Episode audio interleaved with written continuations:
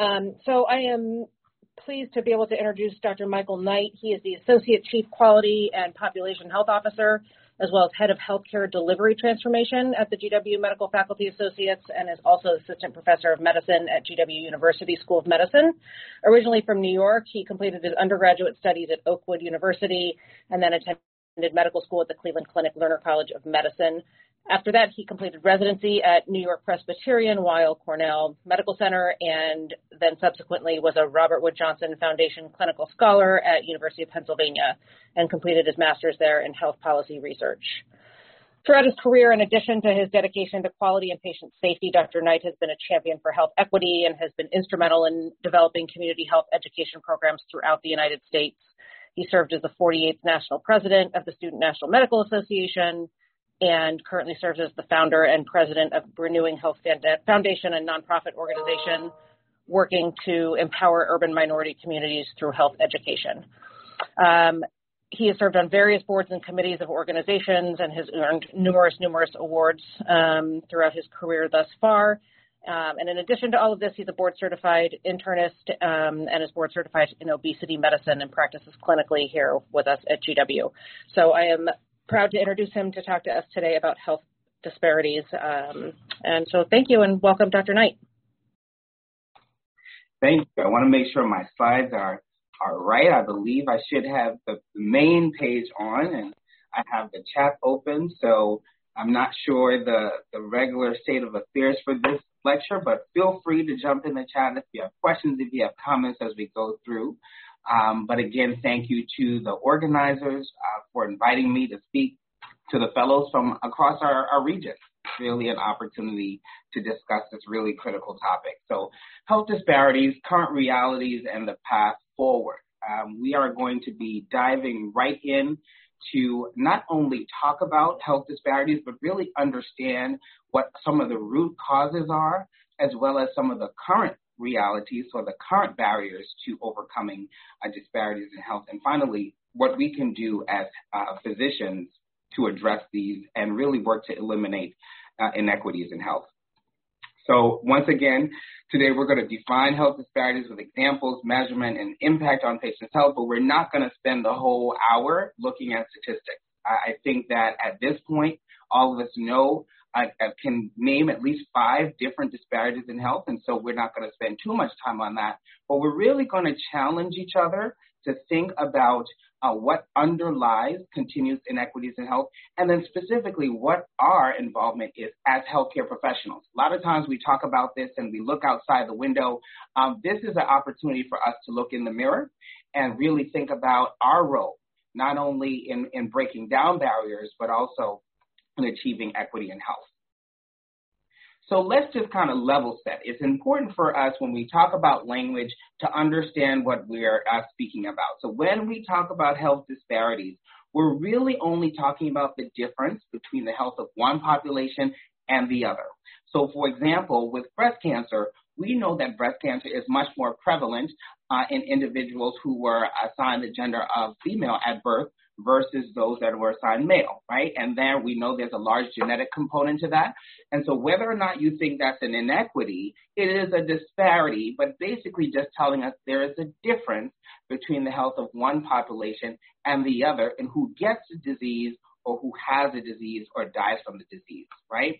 So when we start thinking about uh, when the numbers uh, in certain populations, so for example, the African American population, whether it is stroke, which is 44% more likely to die from stroke, whether it's breast cancer, cervical cancer, prostate cancer, maternal mortality, going down the list, we have to think about are these just simply a difference in, in a health outcome between one group or the other, or something else going on? Uh, is this a naturally occurring phenomenon? Is there a genetic basis for this? Or is there another issue that is allowing this to happen? Uh, of course, we uh, know that race is a, a, social construct. And so when we think about uh, specific communities who continually have higher burden of disease across different organ systems, we really have to challenge ourselves to think outside of this whole genetic explanation box.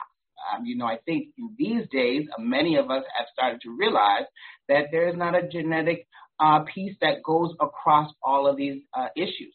Five, ten years ago, that was not the case. I was in medical school. We often really explained disparities in health by there being a genetic component. The reality, as we know, is that there's no one gene that gives, uh, for example, myself, I'm a part of the African American community, uh, darker skin, uh, fuller lips, curly hair, and then also gives me a, a higher chance of morbidity and mortality from almost every other condition. Uh, as humans, as we know, we're 99.9% genetically the same, whatever your race or ethnicity is that has been assigned to you by society. So, what else is going on? We know it's not just unique to the African American community. When we think about Latinx community, we see disparities in health with regard to asthma, liver disease, cervical cancer, diabetes, and again, knowing that uh, Latinx is really ethnicity. So we're not even talking about race here. And we're seeing significant disparities in health across the wire.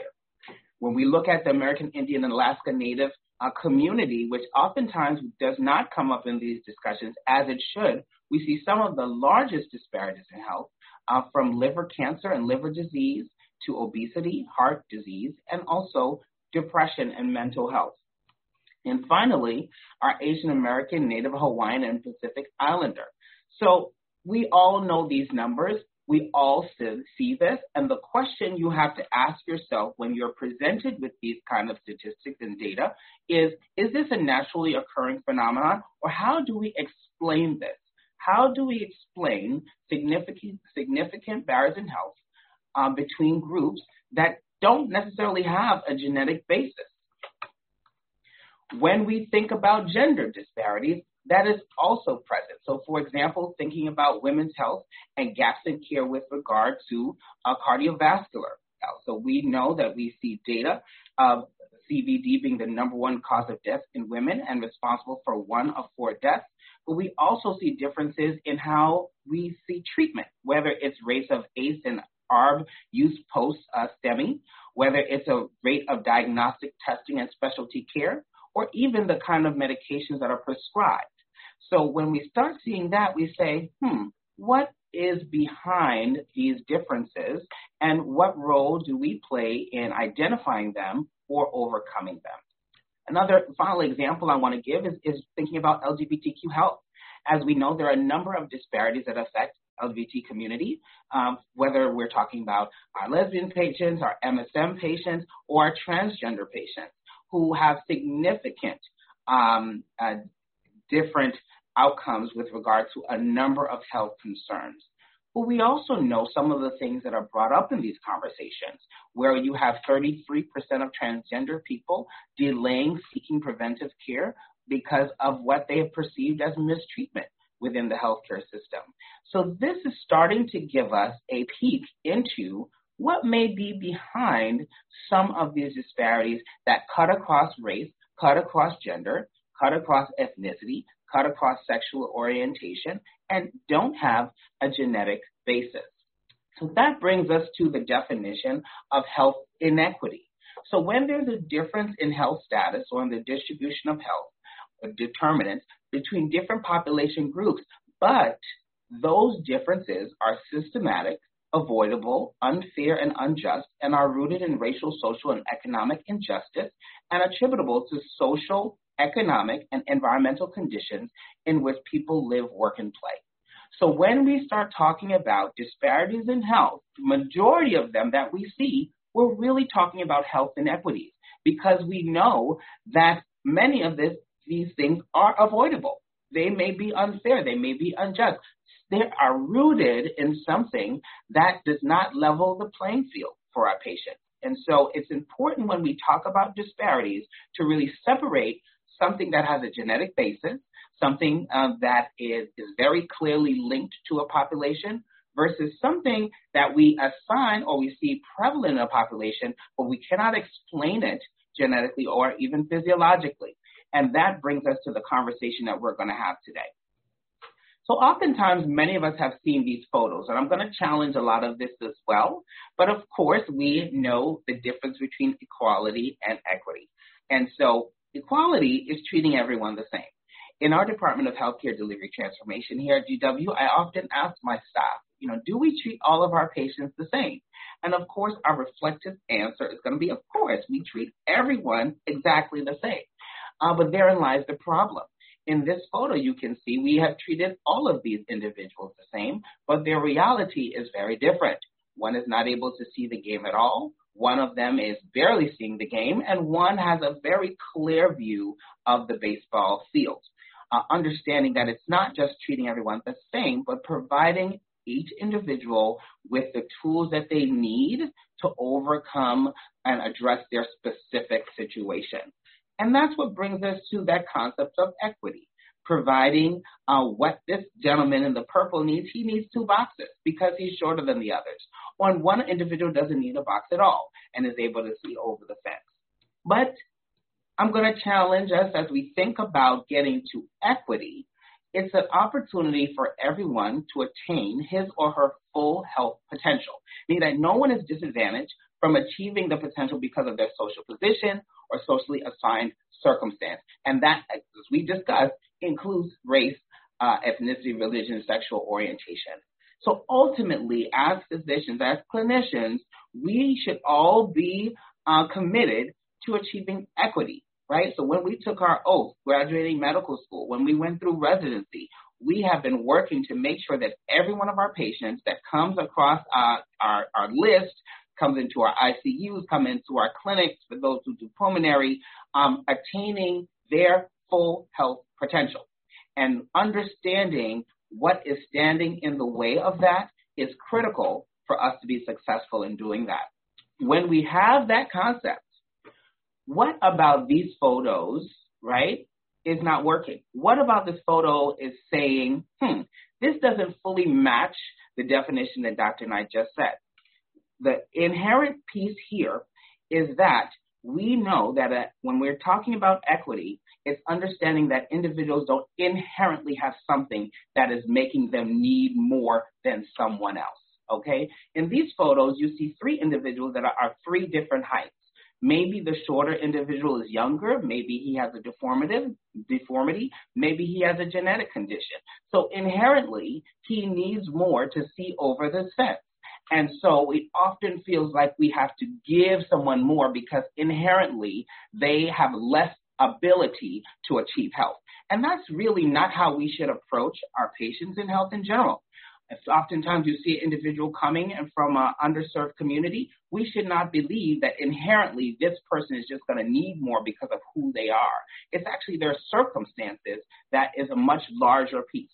And so because of that, we don't look at these photos. And whenever you see these photos, I challenge you to talk to the presenter, not necessarily in the presentation, but maybe after, to think about some more updated photos. Now look at these photos and what's different. You have three individuals that are of the same height. They are inherently genetically the same. The difference is the reality. You have this individual in the yellow who is in basically a ditch because maybe historically, maybe something that's going on now, their playing field is not the same. You also see the fence. The fence is higher for them than for someone else.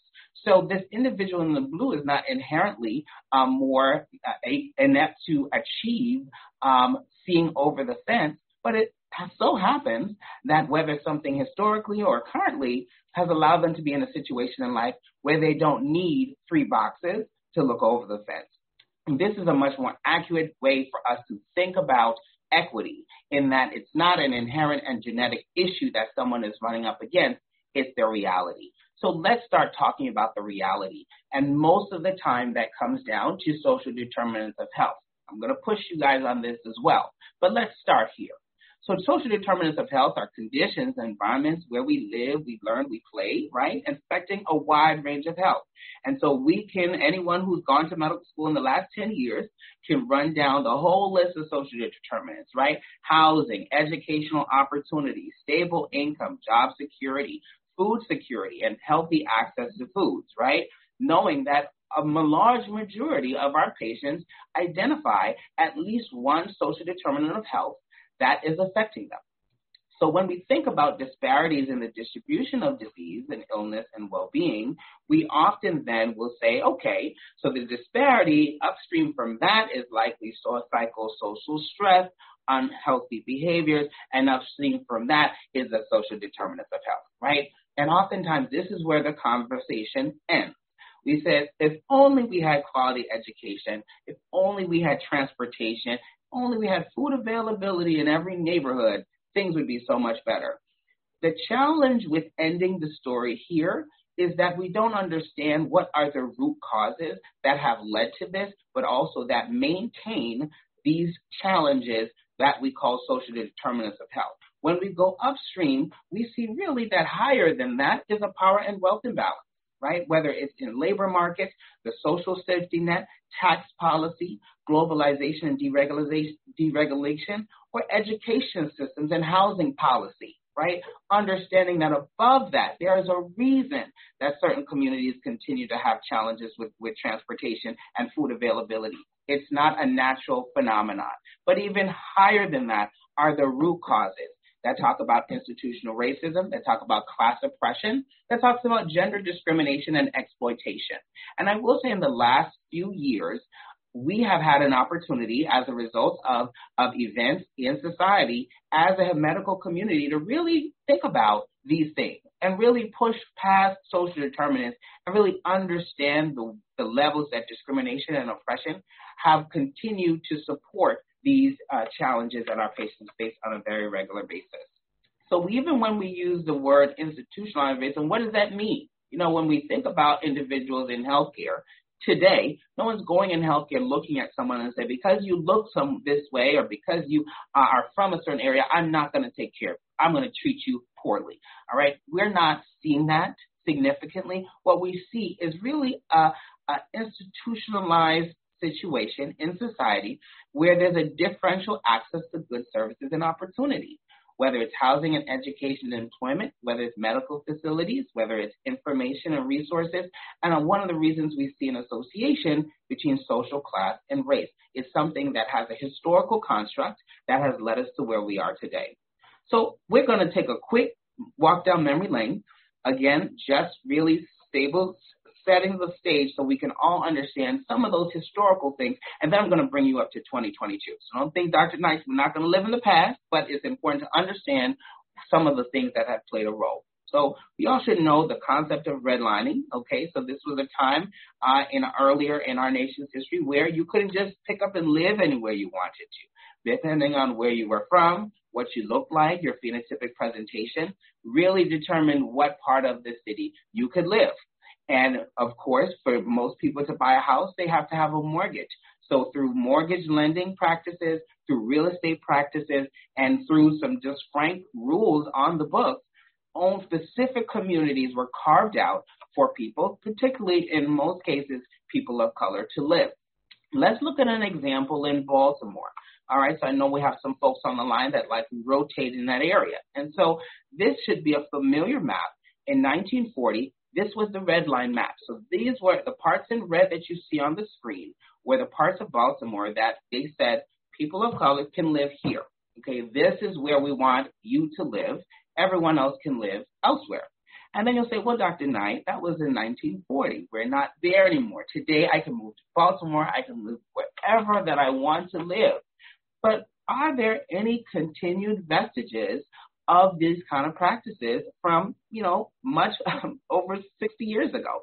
And unfortunately, the answer is yes, right? When we look at today's data, when we look at uh, distribution of residents by race and ethnicity in Baltimore today, their large population is in the same place.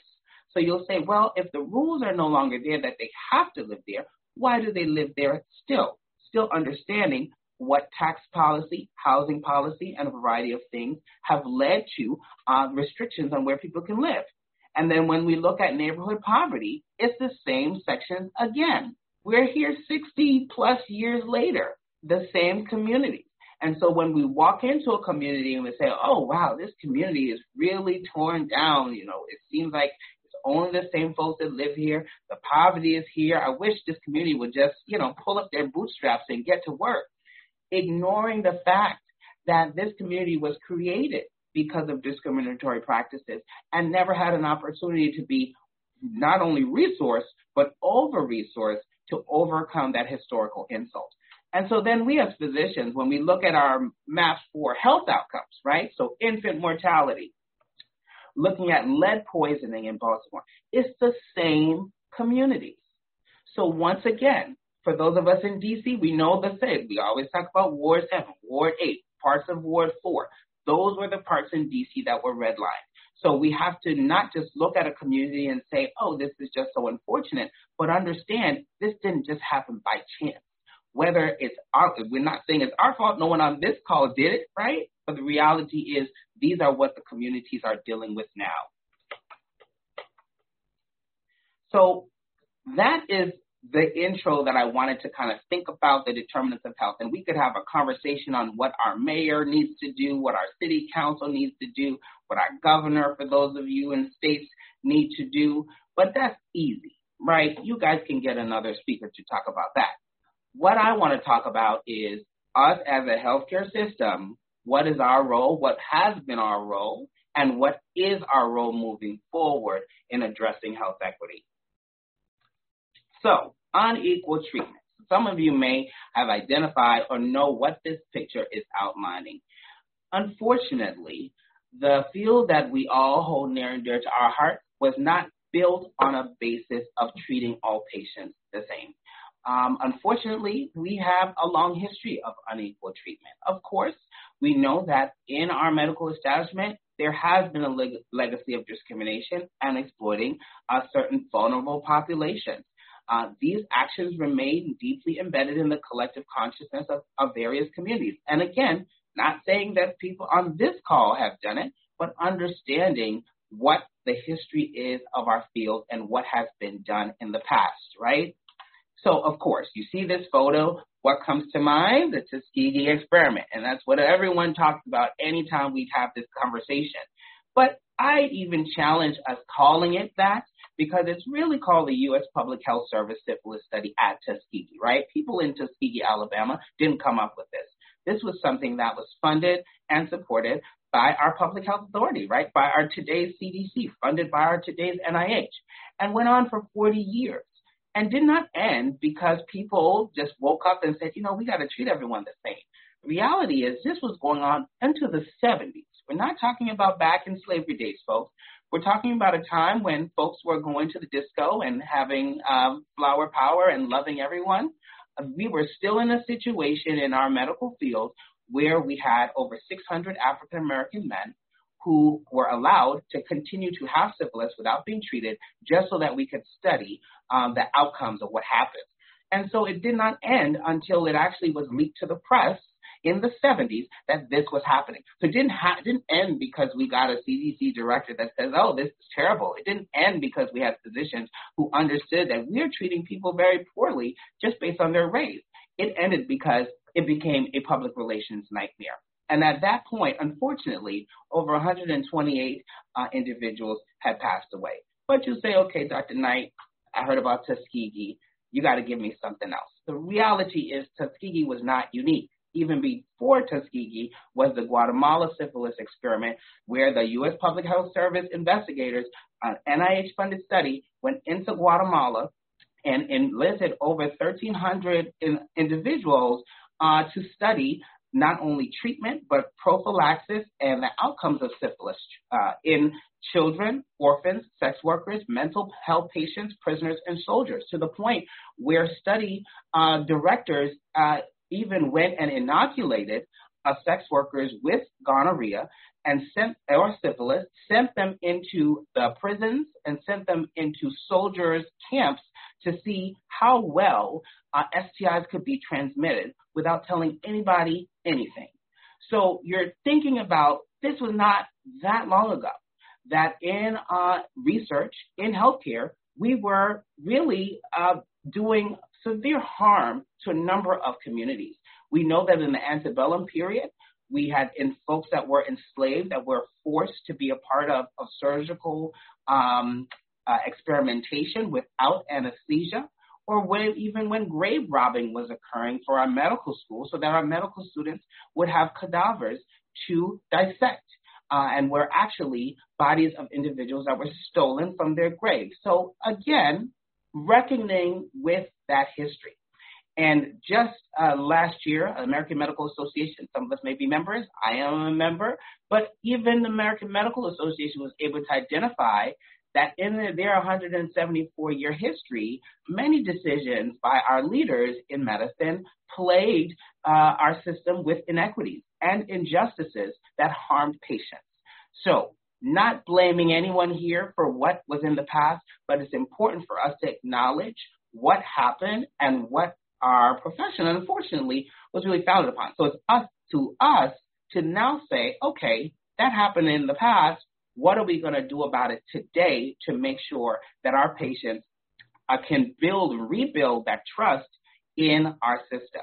So let's bring it up to 2022. You say, okay, Dr. Knight, we've been through Tuskegee, we've been through redlining, we've been through the 60s, we've civil rights, we've had a black president. We are in a new place, right? So if we were to ask our patients today if they believe that any level of discrimination based on their race or ethnicity occurred in healthcare, what would they tell us?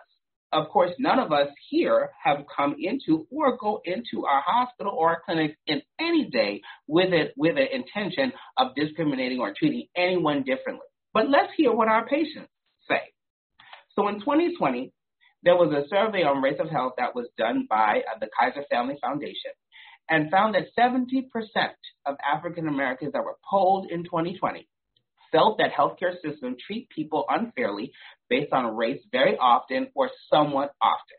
Okay, 70%. Now, we can go back and forth about the statistics, but I tell you, if I had my Press Ganey scores and, and 70% of the patients I saw Dr. Knight said that he was treating them in a discriminatory fashion, I would not have my job here at GW.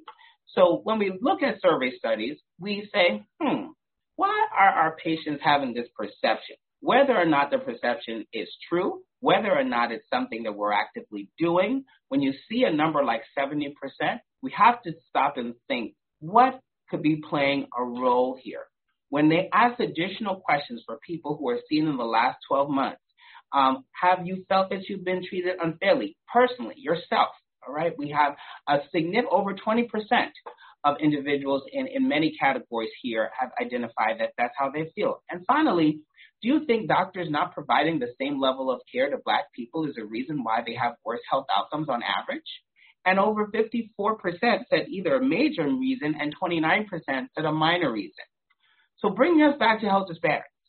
So we in our, you know, ivory tower have conversations and try to understand the genetic basis for why African Americans are higher uh, rates of prostate cancer or why Latinx communities have higher rates of diabetes or why our LGBTQ patients have worse outcomes in a number of areas. And we was like, well, I just don't know, or it's unfortunate, but there's something we should do to get rid of it. But our patients seem to know or think that they know that maybe the way they're being treated has played a role. I don't know. That's what we're going to challenge each other to think about uh, in the next few slides. So again, no healthcare provider or institution wants to believe that we're treating people differently. No one wants to believe that we have a role in health disparities, right? You came to this talk today, probably thought I was just going to show you some statistics and talk about everything that the country is doing wrong. But I want us to really think about what we could be doing differently, or is there something that we're currently doing? But it's hard to look at these numbers and make a case that it's not happening at any level. We have to understand that, that many of our patients, there is a trust challenge. Um, we saw this critically when we were in the COVID 19 or still in the COVID 19 pandemic, but very early on when we started uh, talking about vaccines, a lot of folks had a lot of hesitancy, didn't want to take it, didn't trust the healthcare system.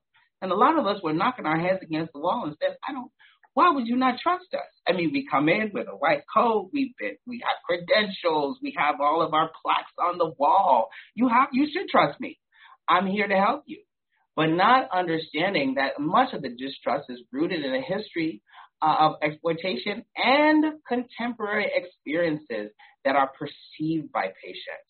Uh, and that decreased trust can make patients less likely to seek care or be compliant with treatment plans. So understanding that trustworthiness is critical here before trust. So understanding that when we think about non-compliance or hesitancy, understanding are we building that trust? What can we do to overcome that? So I'm going to quickly touch on implicit bias. You've all heard about it. Almost, everybody's medical school do some kind of implicit bias treating, but I'm going to have a different view on it, right? So implicit bias, unconscious attitudes, beliefs that may influence behaviors, nonverbal communication, physician perceptions and clinical assessments, even decisions about patient management. But is it more of a blameless construct in which we can find comfort, right? So you know, implicit bias, I didn't ask for it. Right? It's just something that's here. It's the way that I was socialized, I, what I saw on television, what the books I read, the things I heard on the radio. And it's unconscious. I'm not actively doing it. And so we don't blame individuals for a bias that they have. Everyone has a bias. It's a habit of the mind that could be changed over time. But if a person is aware, concerned, and interventions are employed to replace that bias, right? So first of all, everyone has a bias. It's, it's something that we just have to accept. The, the difference is, are you aware of them? Are you concerned if they are affecting um, people that you serve, people that you interact with? And are you doing anything actively to make sure that those biases do not affect the care that we provide? So when we think about the implicit association test, we know that generally in the United States, there's an implicit uh, bias that's racially uh, aware for the general population. And when we have studied this in healthcare students, trainees, attending, a variety, we have a similar bias. It's again, it's not something we wanted, it's not something that we created. But when you grow up in a society that doesn't treat everyone equally, or it is not an equal representation from our from our experience, from our education, then it's just natural that there's going to be a bias there. The point, however, it becomes a problem is if it affects the care that we deliver to our patients or even decisions that we make at the leadership level. So data has, we've had a number of studies that have looked at this and have looked at individuals who have taken these tests, who have identified bias, and then we look at how their patient care may or may not have been affected.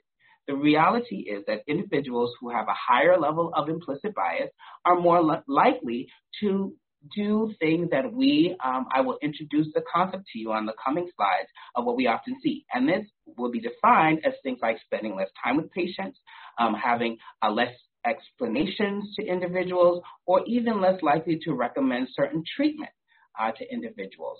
Um, we have seen this, this is not data from me, these are published studies, that when we look at the way the care that our patients uh, receive, it's not that much different from what they report to us, right? And so when we look at, just for an example, um, our African American patients more likely to receive lower ER triage scores for the same complaints, more likely to experience longer wait times for stroke intervention, less likely to be perceived as honest regarding their symptoms, more likely to spend less time with their physicians.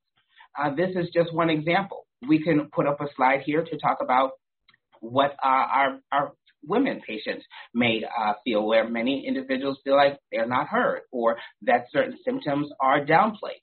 Uh, our LGBTQ patients, uh, who are uh actually the largest group that identify a way that they feel that they're actually just turned away from care completely when they work with, with our healthcare providers. So when that happens, and then we turn around and say, hmm, these groups are telling us they perceive that they're getting treated differently we see a connection here of a potential bias in society against them. We also see a little different in how they're treated. And then we look back and say, I just don't know why there are higher rates of diabetes or there are higher rates of breast cancer, right? There has to be a connection here. The reality is that for most of us in 2022, the way that we define what our patients are perceiving is something that we call cumulative deprioritization we're constantly triaging and prioritizing patients and the care that we provide them, all of us, right? Whether they are three critically ill ER patients and one ICU bed, we have to make a decision on which patient comes up. We have to think about their three patients being almost ready for discharge, maybe discharge home, maybe transfer out of the ICU, and we have no bed availability. We have to make a decision on who goes. who gets assigned the most experienced nurse? For those of us in clinic, who's going to get that extra 15 minutes to, to get the explanation of a new problem? Who's the patient I'm going to see even though they're running 15 minutes late? And who's the one that I'm not going to see? We make these decisions every day. Not saying what they're based on. I'm just saying for all patients, we make this decision.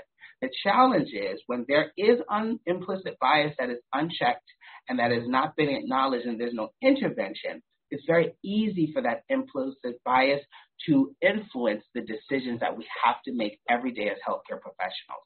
And when we have seen in the data that individuals that, that do document higher levels of this bias, unfortunately, uh, do have differences in the way that they approach different patients. It's not in an explicit way, but it often occurs over many small decisions and not an overt action. I'm going to give you another example of a disparity that I think that is critically uh, a great case study or case example. So when we think about maternal mortality, all of us know about the disparities, particularly with African American women uh, with maternal mortality. And so we see here that per 100,000 live births, pregnancy related deaths are significantly higher in that community. How do we often explain it? Whether it's insurance, is it money, is it something else? And African American women may be more likely to uh, have a lower socioeconomic status. Is that the problem? Now, this case I like because we can really push against that. So the data has shown that even a African American woman that has a college degree or higher, that has insurance, that is doing well socioeconomically, is still more likely to die in a pregnancy related situation than her counterpart, uh, white woman who has less than a high school education. So something else is happening here. And a number of studies have been done to try to understand what is the reality or what's the experience for some of these patients. And what they have found is that, that many African American women are less likely to receive routine prenatal care, told less information about health risks, receive less intensive care, and less likely to receive correct treatment for cardiovascular issues, uh, and less likely to receive routine care even when comparing women of the same SES and access.